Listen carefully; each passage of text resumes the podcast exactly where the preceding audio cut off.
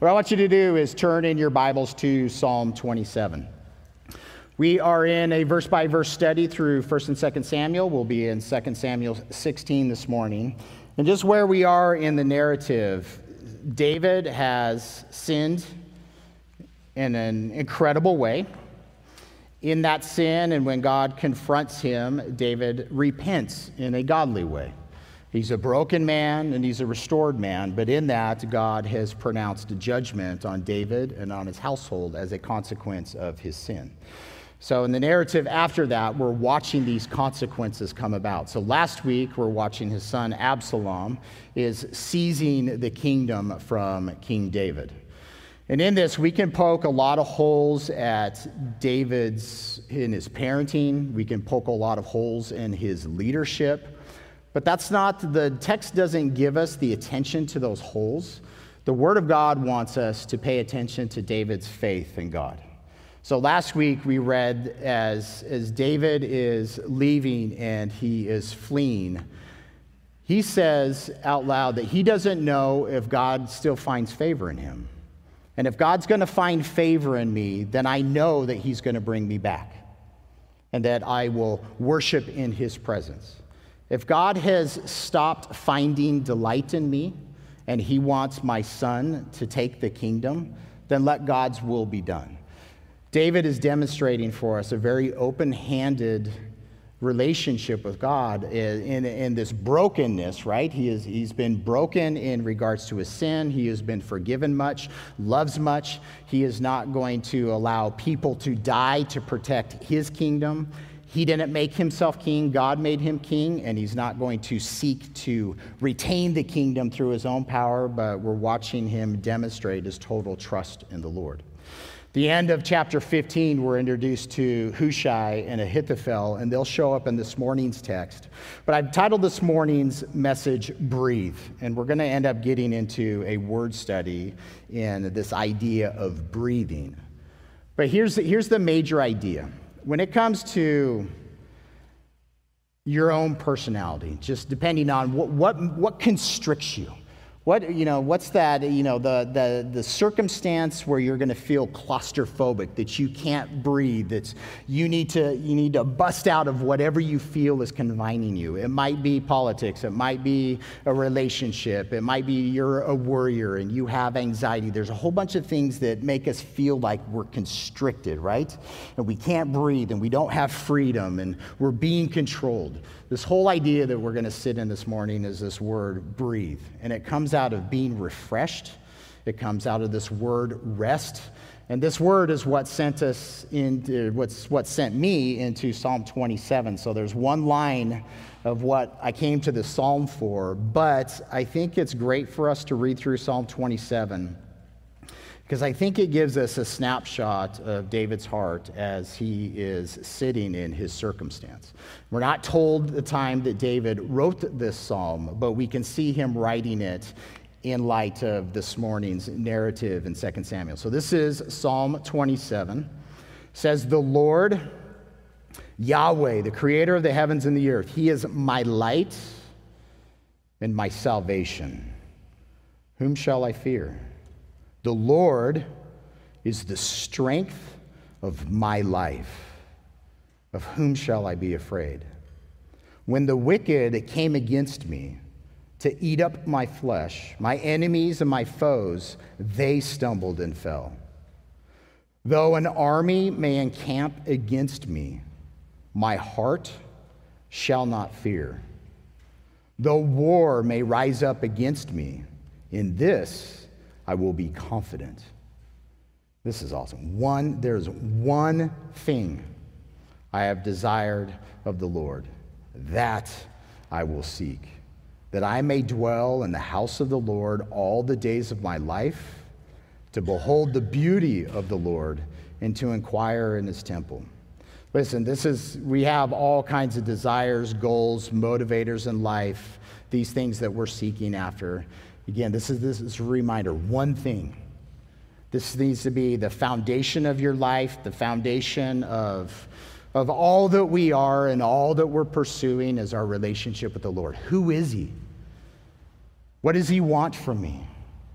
What is he leading me to do? How is he changing me and transforming me? Again, the, the filter of life needs to come through this one thing. One thing, Lord. I want to see you. I want to be like you. I want to know you. I want to abide with you for all of eternity. Let that be the one thing that as you process through the other events of life, which are many, the one thing, that foundational, that your desire, that you seek after, would be to know your God and to dwell in his presence, and that comes through faith in Jesus Christ. Verse 5 For in the time, in the day of trouble, he shall hide me in his pavilion. In the secret place of his tabernacle, he shall hide me. He shall set me high upon a rock. And now my head shall be lifted up above my enemies all around me. Therefore, I will offer sacrifices of joy, of shouting in his tabernacle. I will sing, yes, I will sing praises to the Lord. Hear, O Lord, when I cry with my voice, have mercy also upon me and answer me. When you said, Seek my face, my heart said to you, Your face, Lord, I will seek. Do not hide your face from me. Do not turn your servant away in anger. You have been my help. Do not leave me nor forsake me, O God of my salvation. When my father and my mother forsake me, then the Lord will take care of me. Teach me your way, O Lord, and lead me in a smooth path because of my enemies. Do not deliver me to the will of my adversaries, for false witnesses have risen against me. As such, is breathe out violence. And there's our word for breathe. You watch uh, this, uh, we're going to see a man named Shimei today breathing out violence towards David. You go sit in Acts chapters 8 and 9, where you have Stephen being stoned, and Saul, before he became Paul, the apostle, is there giving consent. It says that he's making havoc of the church. Acts chapter 9, 9 begins with that Paul was breathing out threats and murder against the church before his conversion that we see there in Acts chapter 9. But again, your breath, this is something Paul was breathing into his lungs, and the words that that air in his lungs that were coming out with his breath was that of threats and violence. And as we get into this morning's text, we're going to watch Shimei do that same kind of breathing out, but we're going to watch David and those who are with him take a breath and be refreshed and be at rest in the position, even though the external environment is very harsh, they're finding faith and rest and refreshing in the Lord. Verse 13 says, I would have lost heart unless I had believed that I would see the goodness of the Lord in the land of the living. We are not just looking for God to fulfill his promises and in heaven, the new earth, the new heaven, and eternity. We, are, we have confidence that we will see the goodness of the Lord in the land of the living. And what is David's encouragement to us in verse 14? Wait on the Lord. Be of good courage. He shall strengthen your heart. Wait, I say, on the Lord. Have you ever had to wait on God? Is it fun? Oh. What's he doing? He's making himself known to you, learning how to trust him. Do you believe his words? Do you believe what he said? Do you believe what he's promised to you? Wait on the Lord. Don't move unless you know that the Lord is telling you to move. Wait and have confidence in him. Take courage and be courageous. All right, all of that is a I think is a background for David's heart as we process through this morning's chapter in 2 Samuel 16. So it says, when David was a little past the top of the mountain, so remember, he's come out to the city of David, he is, which is Jerusalem crosses over the Kidron Valley, the brook Kidron, and now he has ascended up the Mount of Olives and weeping and mourning. When he gets to the top of the Mount of Olives, he is worshiping. And now they're a little past that as they are traveling towards the Jordan River. It says, When David was a little past the top of the mountain, there was Ziba, the servant of Mephibosheth, who met him with a couple of saddled donkeys and on them 200 loaves of bread, 100 clusters of raisins, 100 summer fruits, and a skin of wine. And the king said to Ziba, What do you mean to do with these? So Ziba said, The donkey are for the king's household to ride on, the bread and summer fruit are for the young men to eat, and the wine for those who are faint, literally weary, in the wilderness to drink. Then the king said, And where is your master's son? And Ziba said to the king, Indeed, he is staying in Jerusalem. For he said, Today the house of Israel will restore the kingdom of my father to me. So the king said to Ziba, Here, all that belongs to Mephibosheth is yours. And Ziba said, I humbly bow before you, that I may find favor, favor in your sight, my lord, O king. Now, if you haven't been here, you don't know who Mephibosheth and Ziba are, if you haven't read this passage before, we've already covered these characters in depth, but Mephibosheth is the son of Jonathan, who is the son of King Saul. Jonathan and Saul died at the same time. When Jonathan and Saul died, Mephibosheth's nurse picks him up to flee. Just as David is fleeing from the wrath of Absalom right now, this servant that picked up Mephibosheth to run with him and flee thought that she needed to flee from the wrath of David and whatever was going on. In that fleeing, she dropped Mephibosheth and he became lame in his feet. That's in 2 Samuel 4. In 2 Samuel chapter 9, as David has been established in his kingdom, he remembers his covenant of kindness with David and his relationship as best friends with David, and has that desire to fulfill that kindness, to fulfill that oath that he gave to Jonathan, looking for a descendant of Jonathan to demonstrate that loyal love, that kindness of God towards. And this is Mephibosheth. So Ziba is, is one of Saul's servants. He knows where Mephibosheth is, and he's serving Saul's household, and he's serving Mephibosheth. Brings Mephibosheth to David, where David now brings Mephibosheth to eat at the king's table all the days of his life. There's an intimacy there, there's a, there's a worship there, the incredible imagery. If you don't know the story, go listen to the teaching on, on 2 Samuel 9. Absolutely fabulous imagery. So, what's going on here in this text is David is fleeing, right? He was the king, and the king is now fleeing, and David has already identified his son Absalom as king. He's being replaced in this moment. And as he's leaving, a man from the house of Saul shows up. And David doesn't know what to expect from a man from the house of Saul. During David's entire reign, there has been a political contingent in the community and in the culture that still supports Saul and Saul's descendants as the rightful heirs to the throne.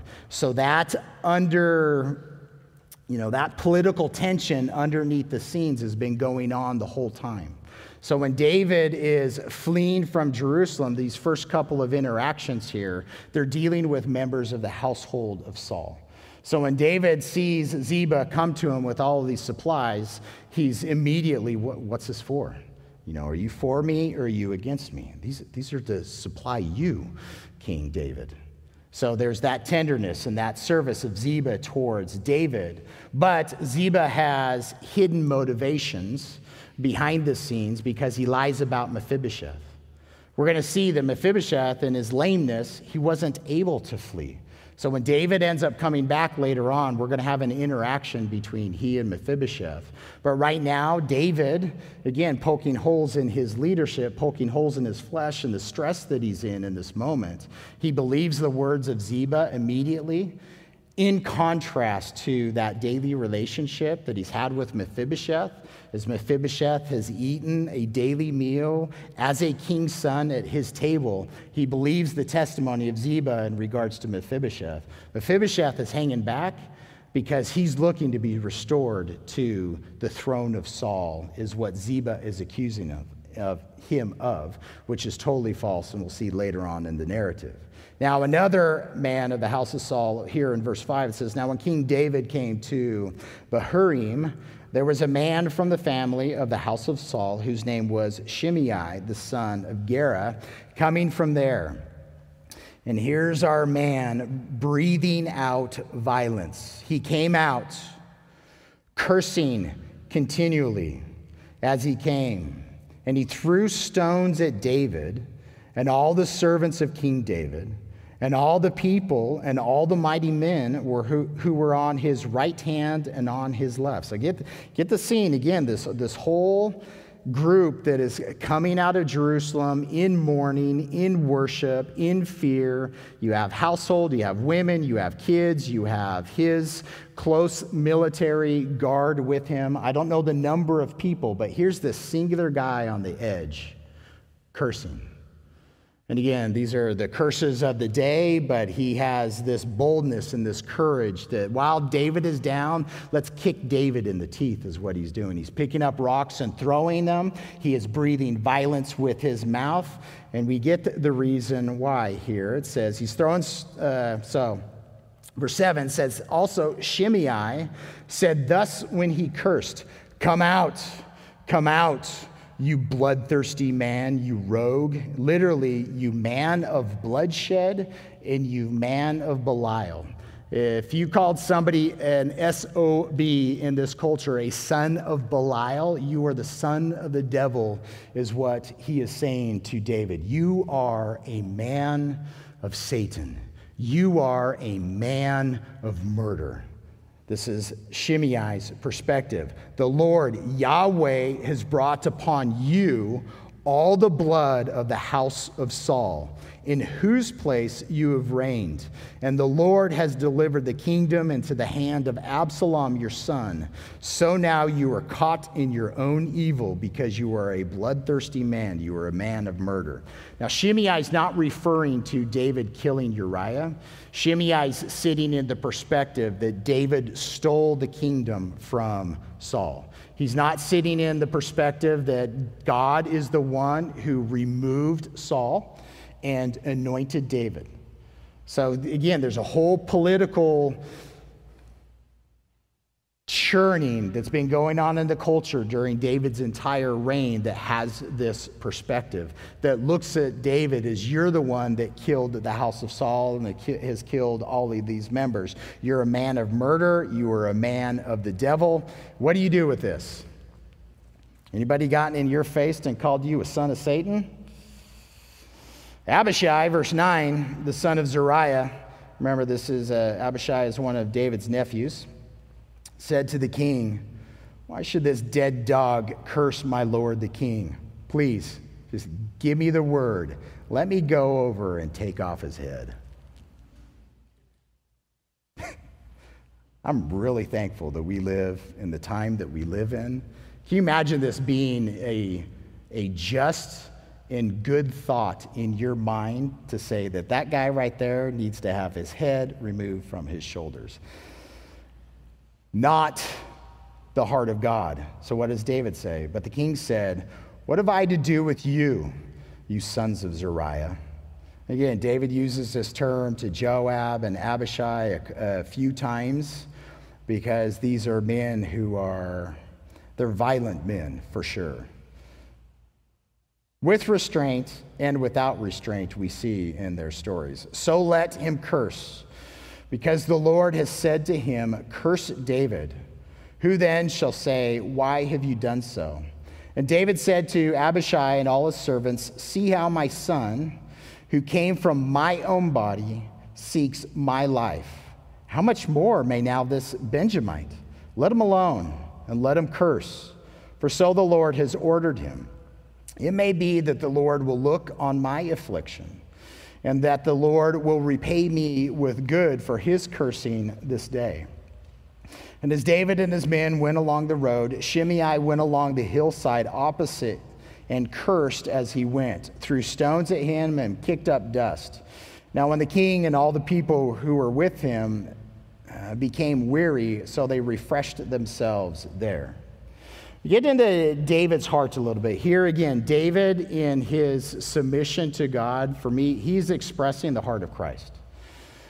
In Matthew chapter 16, when Jesus gives that first instruction that he is going to head to Jerusalem, and when he goes to Jerusalem, he's going to be handed over to the priests. He is going to be mocked, he's going to be scourged, he's going to be killed, and he is going to raise again. What does Peter do? Peter pulls Jesus aside and says, No, no, that is not going to happen to you. Not so, Lord. And what does Jesus say to Peter? Get behind me, Satan.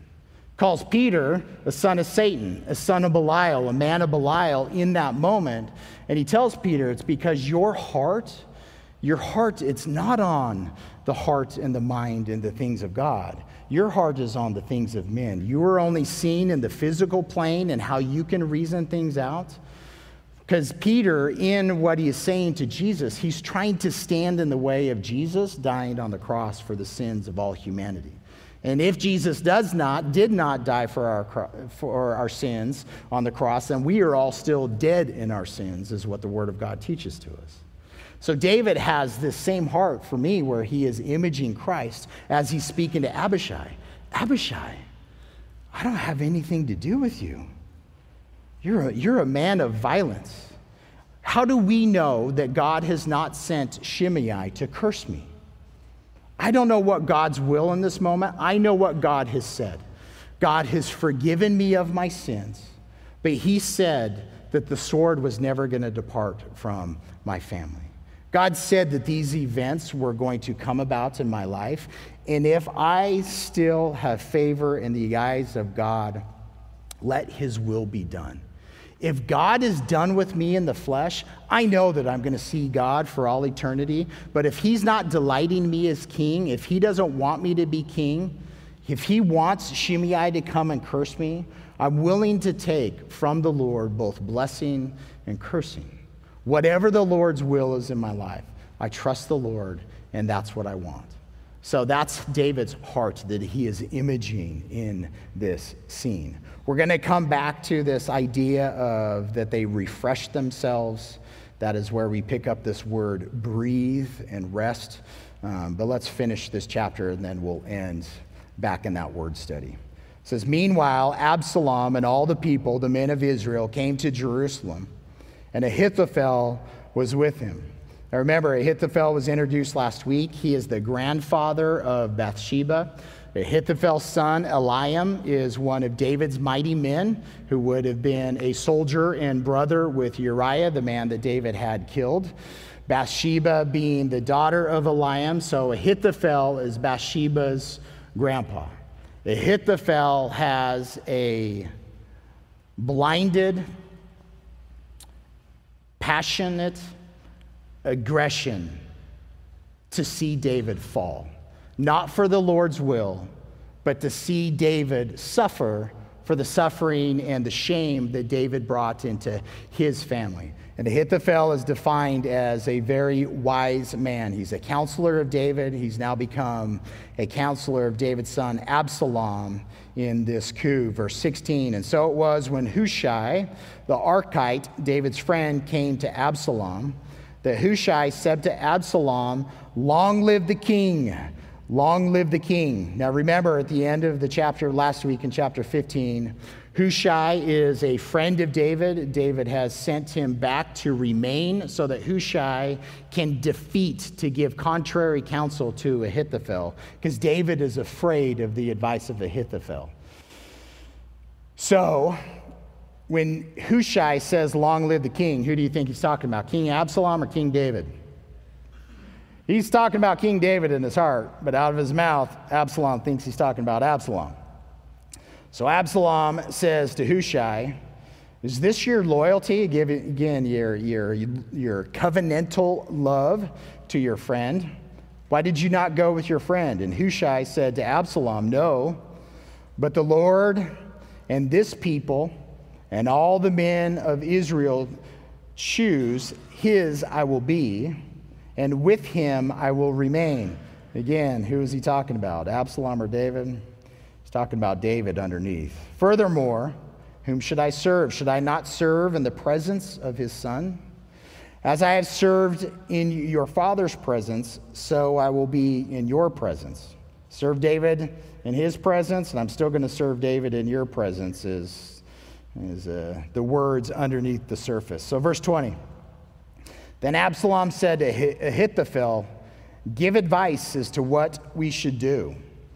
And Ahithophel said to Absalom, Go to your father's concubines, whom he has left to keep the house, and all Israel will hear that you are abhorred, that you are a stench, that you stink to your father. Then the hands of all those who are with you will be strong. So they pitched a tent for Absalom on top of the house, and Absalom went in to his father's concubines in the sight of all Israel.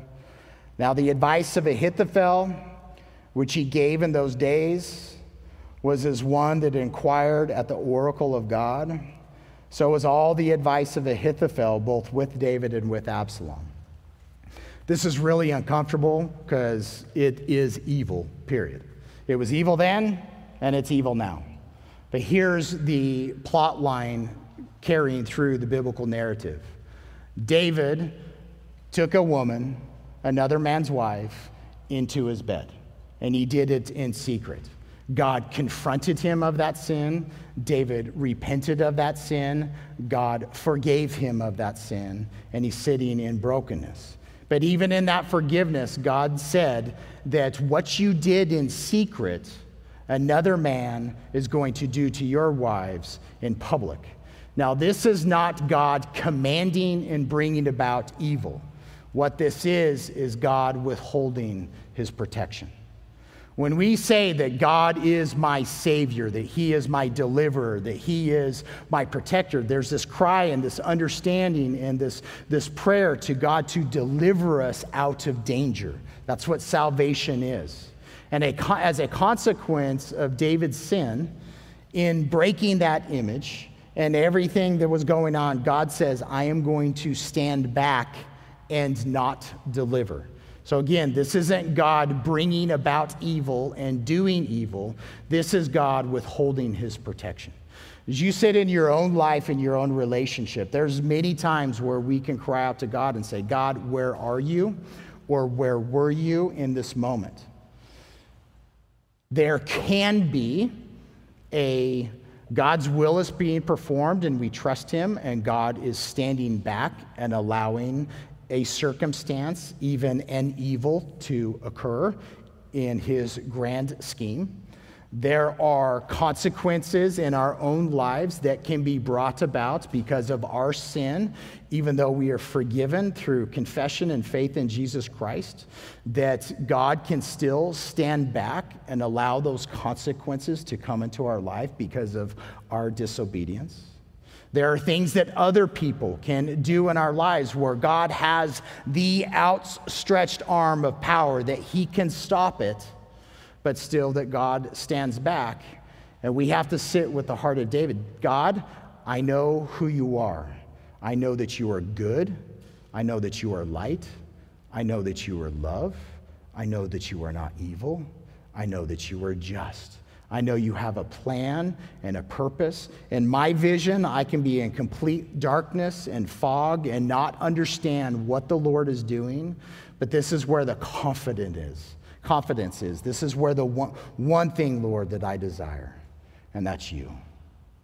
I know you to be who you've made yourself known. I know the cost of the cross. I know what I've been forgiven of. So when I filter through my life, there's not a single good thing I deserve. Anything I get from the hand of the Lord and His deliverance and His outstretch, it is a gift of grace towards me. And God is gracious and God is merciful. And I trust Him even in the midst of that's evil. As I sit in this subject matter this morning, the advice that Ahithophel is giving to Absalom is evil advice.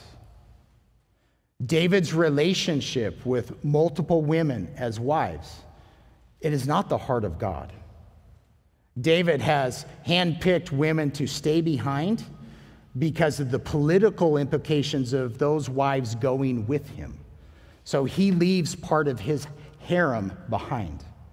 And Ahithophel's advice is Absalom, go into your dad's harem publicly so that you make yourself a stench to King David. Because if you do that politically, you're going to strengthen the hand of the people, that have just stood up in rebellion to the anointed King David, they're going to see your boldness and your fist that you're shaking at David, they're going to be strengthened in their position because they're going to see you're not holding back at all. That's a Ahithophel's advice. Wise advice in the political intrigue of the time, evil advice in the face of God, evil advice in the face of the culture, evil advice as we sit in, in this text. Did these women have a choice? No. They're property. Having sex with a woman without her permission and choice is defined as what? Rape. Absalom, seizing a kingdom, founds his kingdom on rebellion and rape. He, because his dad didn't enact justice upon his brother Amnon raping his sister, Absalom takes authority and justice into his own hands and kills his brother, right? Absalom is now guilty of the same sin that he was so angry at dad at for not doing anything about. This whole scene, evil, and the evil that is being brought about is God standing back as a consequence to David's sin. Even though David is forgiven, he is repentant, there's still this consequence according to the will of God in his life. Is that comfortable at all? Do you find, do you find in, that, in what I just talked about for the last five to 10 minutes, do you find space to breathe right there? Or does that feel really constrictive and kind of it grabs you by the throat a little bit, yes? What human beings do to other human beings grabs me by the throat all the time. There are some, there, uh, again, I'm not going to get into it, but uh, there are just subject matters in our culture that would be defined as good by the culture that God stands in that gap and says, that is evil. That has nothing to do with my heart. That has nothing to do with the heart of my children. And God transforms our hearts and our minds. So even as we sit in that subject matter and feel choked a little bit because it's uncomfortable, we're going to press into this idea of breathing freely. And this is this idea here in verse 14 where they're weary, they're worn out, and they, they're in this position, they're in this community wherever they are. It says that they refresh themselves. And they put themselves, how they do that, I mean, is everybody taking a spring bath? They sitting down, eating, drinking. I don't know how other than that they're refreshing themselves in their relationship with the Lord. It's hot, they need water, they need to eat, they need to take a break, wash the, the, dirt off their feet, whatever that may be physically, but I'm really pressing into this in a spiritual way. Because this is the idea when it comes to being refreshed, and it's the idea of being able to breathe freely, even when the circumstances feel like they're choking you out. And this is the trust and faith that we have in the Lord and what he desires to bring into our life. And this is Old Testament and New Testament. Turn in your Bibles to Isaiah chapter 28.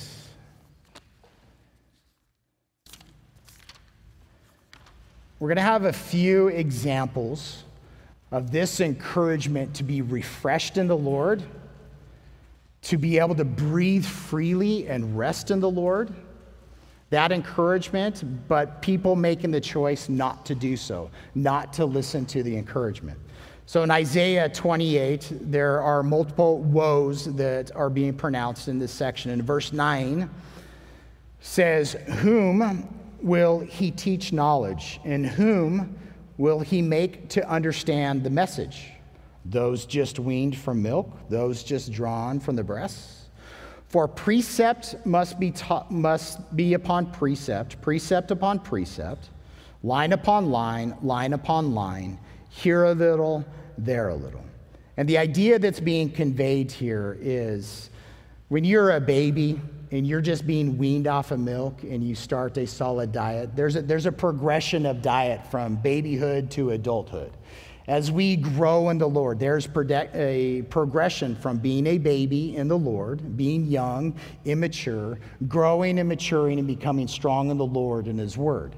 That comes through the Word of God, precept upon precept, line upon line, here a little, there a little. God continues to grow us in our experiences, our understanding of Him, and that causes our faith to grow. That's the idea.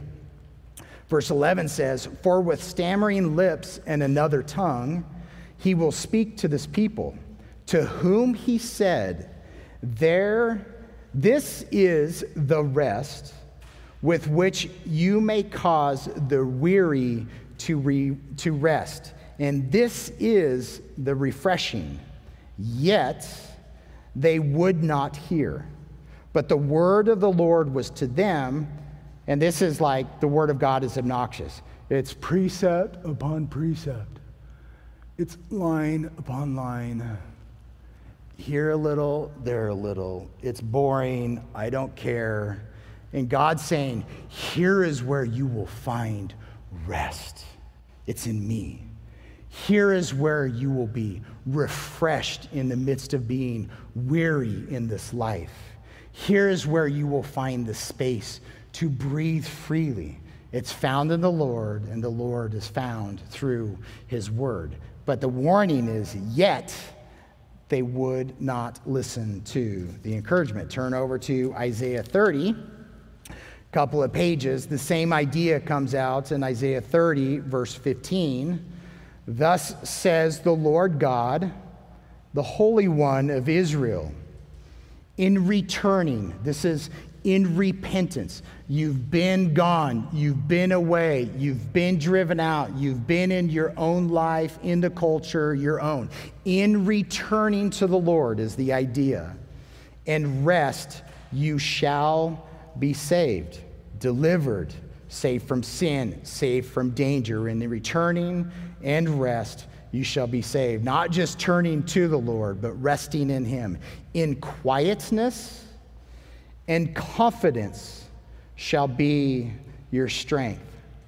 Not boasting with your mouth, it's not name it and claim it, it's not condemning the culture and cursing the darkness. In quietness and in confidence in God shall be your strength. But the warning is you would not. Turn to Jeremiah. Next book in your Bible, chapter 6. Verse 16. Same idea. Jeremiah 6 16. Thus says the Lord Stand in the ways and see, and ask for the old paths where the good way is, and walk in it. Then you will find rest for your souls. But they said, We will not walk in it. You hear the contrast? Isaiah and Jeremiah are preaching to, they're 150 years apart plus, a couple of hundred years apart, preaching to the nation of Israel at different times. Same sin issues are going on though. God is the same yesterday, today, and forever. And He's calling all of us to turn into Him through His Word. This is where you're going to find that space to breathe. This is where you're going to be refreshed in your soul. This is where you are going to find rest. And all of this imagery ultimately points to Jesus Christ. So, Acts chapter 3, this is where we're going to end. The scene is a man who has been lame from his mother's womb, just like Mephibosheth, broken in his legs. Here is a man who has been born broken physically. He has been healed by God through the uh, through the hands of Peter and John. As people are questioning this, Peter stands up and he is preaching this message. And we're only going to press into a portion of it. So this is Acts chapter 3, verse 18. It says, Those things which God foretold by the mouth of all of his prophets that the Christ would suffer, he has thus fulfilled. So, what do we do with God being faithful to his word? Sending prophets in the past, like Isaiah, like Jeremiah, like David, preaching the word of God to us, revealing the heart, nature, character of God. God has fulfilled all of these things in Christ. What do you do? Verse 19 repent. And this idea here for repent is to reconsider. Reconsider, therefore and be converted and return. Why? That your sins may be blotted out, erased. You sit with David in his context, his sins were blotted out and erased through faith in God, looking forward to the coming Messiah. We sit looking back at the work of Jesus on the cross and his re- resurrection. And the same message I preach to myself every single day, to one another, to whoever is willing to listen. Reconsider God, reconsider his word. Be converted, return, that your sins may be blotted out, erased, regardless of what they have been, so that times of refreshing may come. And again, this imagery, this time of refreshing in the context of the book of, the book of Acts, this is God sending his Holy Spirit to dwell in his creatures. You go all the way back to Genesis chapter 2. When God created man, male and female, in his image, we are told that God breathed the breath of life into Adam, and Adam became a living being our understanding of the Word of God when Adam and Eve sinned and disobeyed God, that that was the death of their spirit, the death and the separation in that relationship with God. That once Jesus paid for all sins on the cross, past, present, and future, and rose again from the dead in evidence of that sacrifice. That when he sent the Holy Spirit, this is, you go sit in John 22, after his resurrection, he speaks to the disciples the same word. He breathed into the disciples and told them to receive the Holy Spirit. This imagery when it comes to repentance, this imagery when it comes to finding space to breathe the word for spirit in the Old Testament is Ruach, the Holy Spirit, the holy breath. He is the one who causes us to be alive. He is the one who grants to us his rest and his peace. He is the one who refreshes us and satiates our soul with him and with him alone. One thing I will seek, and that is the Lord to be in his presence, to worship in his presence, to inquire, to go beyond the veil, which is through the flesh of Christ, into the very presence of our God. And not just today, but in the future, there is coming a time of restoration. So he says that the times of refreshing may come from the presence of the Lord today, right now, and that he may send in the future Jesus Christ, who was preached to you whom heaven must receive. Jesus ascended into heaven until the times of restoration. There is a future restoration of all that we see in this world, all of its evil, all of its darkness, all of its brokenness. The heavens and the earth are going to be undone and done away with in the time of restoration. There is a new heaven, there is a new earth, there is a a complete and total newness and restoration of us fully, this glorification that we're promised in the future, this time of restoration of all things which God has spoken by the mouth of all his holy prophets since the world began. And church says, Amen. Worship team, come on up. This is one of these ideas when it comes to the Word of God, when it comes to prayer, worship, service, your relationship with the Lord. Often we can find it to be tremendously, uh, it, you, can, you can have a perspective of toil within it. David has every reason in his circumstance in that day to have been toiling. That must have been an extremely hard day. But even in the midst of that very, very hard day, that man and those men and those women and those kids in that community, they found a moment where they were refreshed, not just physically, but they were refreshed because they reminded themselves of who God is, what His Word says, and have complete and total confidence. God, I trust you. This circumstance, God, this, that, that right there, that's evil. But God, I trust you. I know that you've done something about the evil in my own soul. You have forgiven me and you have washed me and you give me your rest every day. You give me that those moments to be refreshed in you and through your spirit. But ultimately, you give me rest and peace and tranquility through your son day by day.